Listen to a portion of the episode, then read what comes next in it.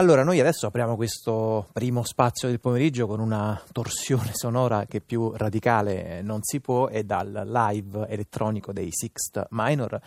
Ci tuffiamo nel panorama musicale del Cinquecento italiano per parlarvi di una figura importante, molto importante, di uno dei massimi compositori di polifonia vocale del XVI secolo, a 400 anni dalla sua morte. Sto parlando di Gesualdo da Venosa. Molte celebrazioni, molti ricordi per questo eh, straordinario eh, musicista. Noi abbiamo scelto di raccontarvi la figura di Gesualdo dal punto di vista di un altro grande artista, Mimmo Paladino. Buon pomeriggio, grazie. Eh, buongiorno che a partire dalla figura di Gesualdo ha realizzato un, un piccolo film interpretato da Alessandro Haber intitolato Labyrinthus, che è stato proiettato in prima visione al Ravello Festival, credo lo scorso giugno, sì, Mimmo Paradino, scorso giugno. Sì, e che segna appunto il ritorno di Paladino alla macchina da presa dopo il Don Chisciotte del, del 2006. Senta Paladino, sì, quando ha incontrato la storia di Gesualdo, quando insomma, ha intercettato questa biografia di questo artista così pieno di, di luci e di ombre, come vedremo poi non solo nella produzione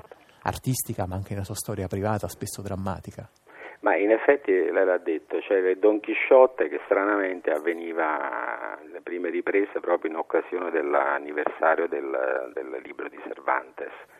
E poi negli anni, ormai sono trascorsi ben 5-6 anni, ho sempre pensato ad altri personaggi a cui dedicare un aspetto così di lettura cinematografica. Gesualdo attraversò per un attimo questa mia curiosità, poi magari è sparito di nuovo nell'ombra.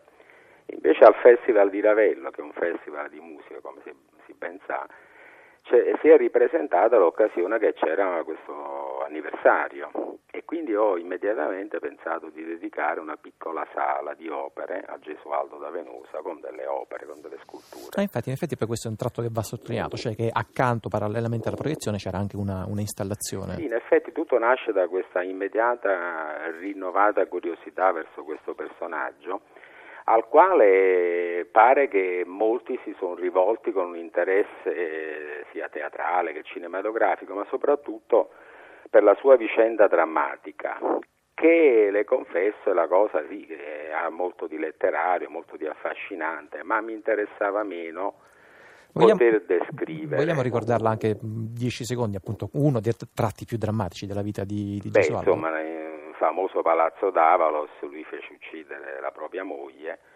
poi dovette scappare a nord, eh, sposò una d'este, lì fu sempre inseguito dai Carafa che erano la famiglia dell'amante e della moglie, per cui si rifugia, pare definitivamente a Gesualdo, che è questo paese vicino a Avellino.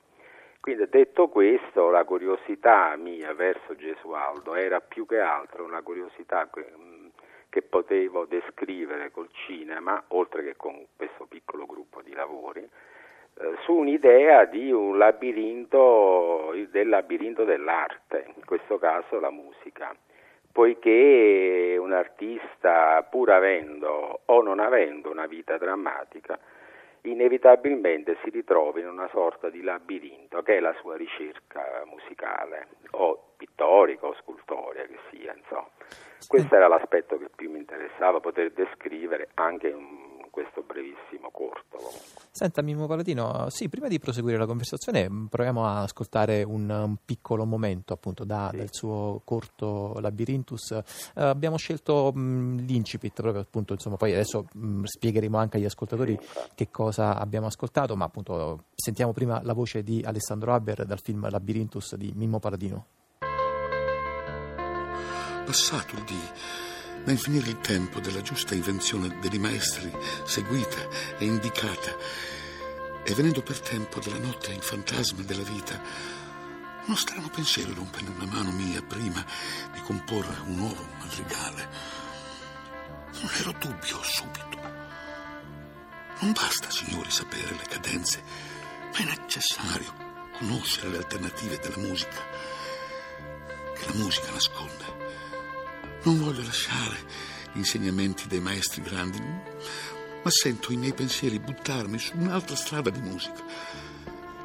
La notte, unica regina della mia musica, mi tormenta a riscrivere in eterno lo stesso madrigale, per possederlo in ogni sua parola. Scrivo finché scrivo. Scrivo e finché scrivo nulla di brutto potrà accadere. La musica non si interrompe. E cito gli accordi e le parole già morte, rinate, nella sua carta.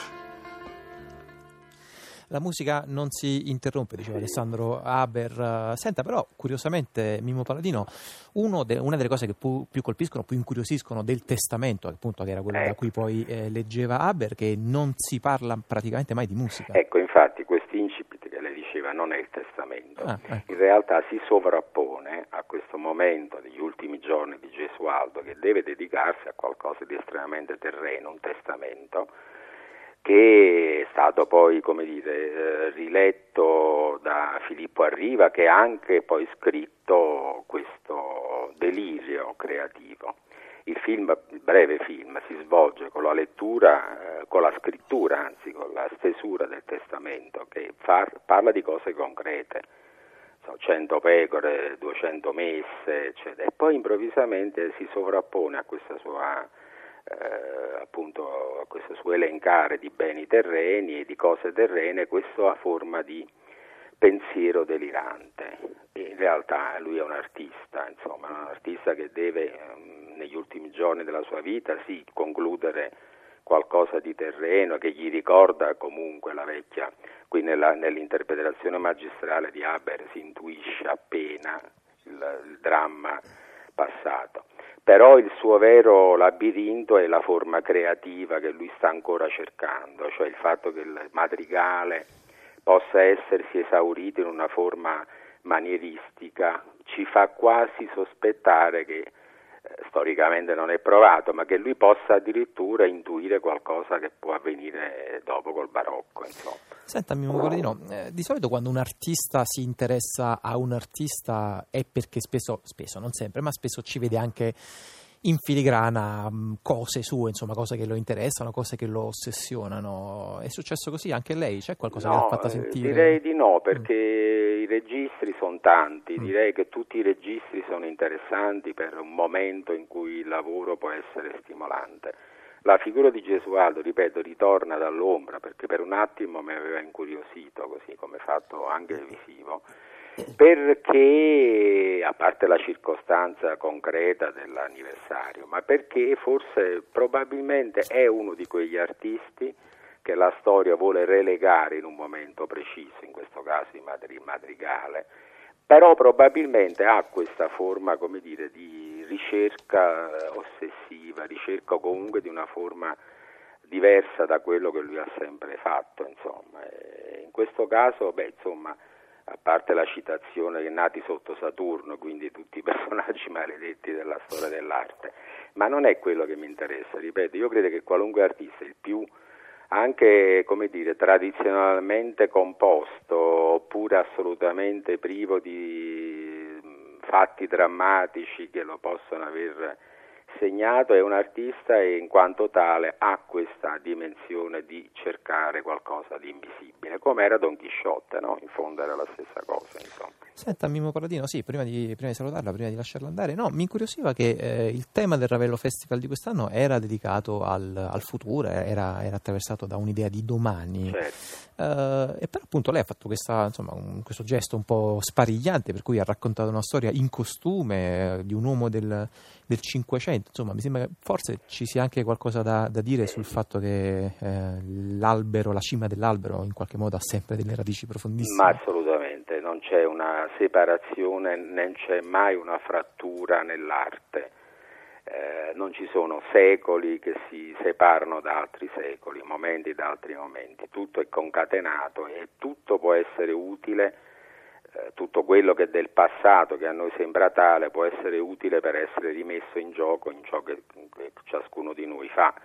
E quindi il fatto che oggi una mano del Caravaggio mi possa essere um, sorprendente per qualcosa che magari sto facendo per altre strade, questo dire, conferma il fatto che non c'è un antico, un, un, un oggi, c'è sempre qualcosa che deve avvenire. Insomma. Senta Palladino, la approfondirà la figura di, di Gesualdo? La interessa ancora? Ma mi interessa ancora e ovviamente questa brevissima cosa mi ha molto come dire, stimolato e incoraggiato a fare qualcosa di più.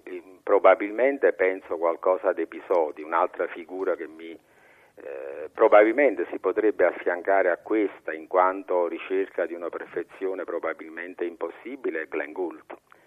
Eh, l'idea che questo personaggio si ritiri dalle scene e continui invece a dialogare con il suo strumento in maniera eh, solitaria e di totale dire, ricerca di una perfezione che non esiste. Eh, insomma. Sì, va bene, no, no, ci, Speriamo. Ci resteremo in ascolto naturalmente di Mimmo Paladino, grazie davvero per questa sua insomma, riflessione, per questi spunti che ci ha fornito. Adesso ci salutiamo con un piccolo ascolto appunto in onore sempre di Gesualdo da Venosa, questa è la Veneziana dal quarto libro dei Madrigali.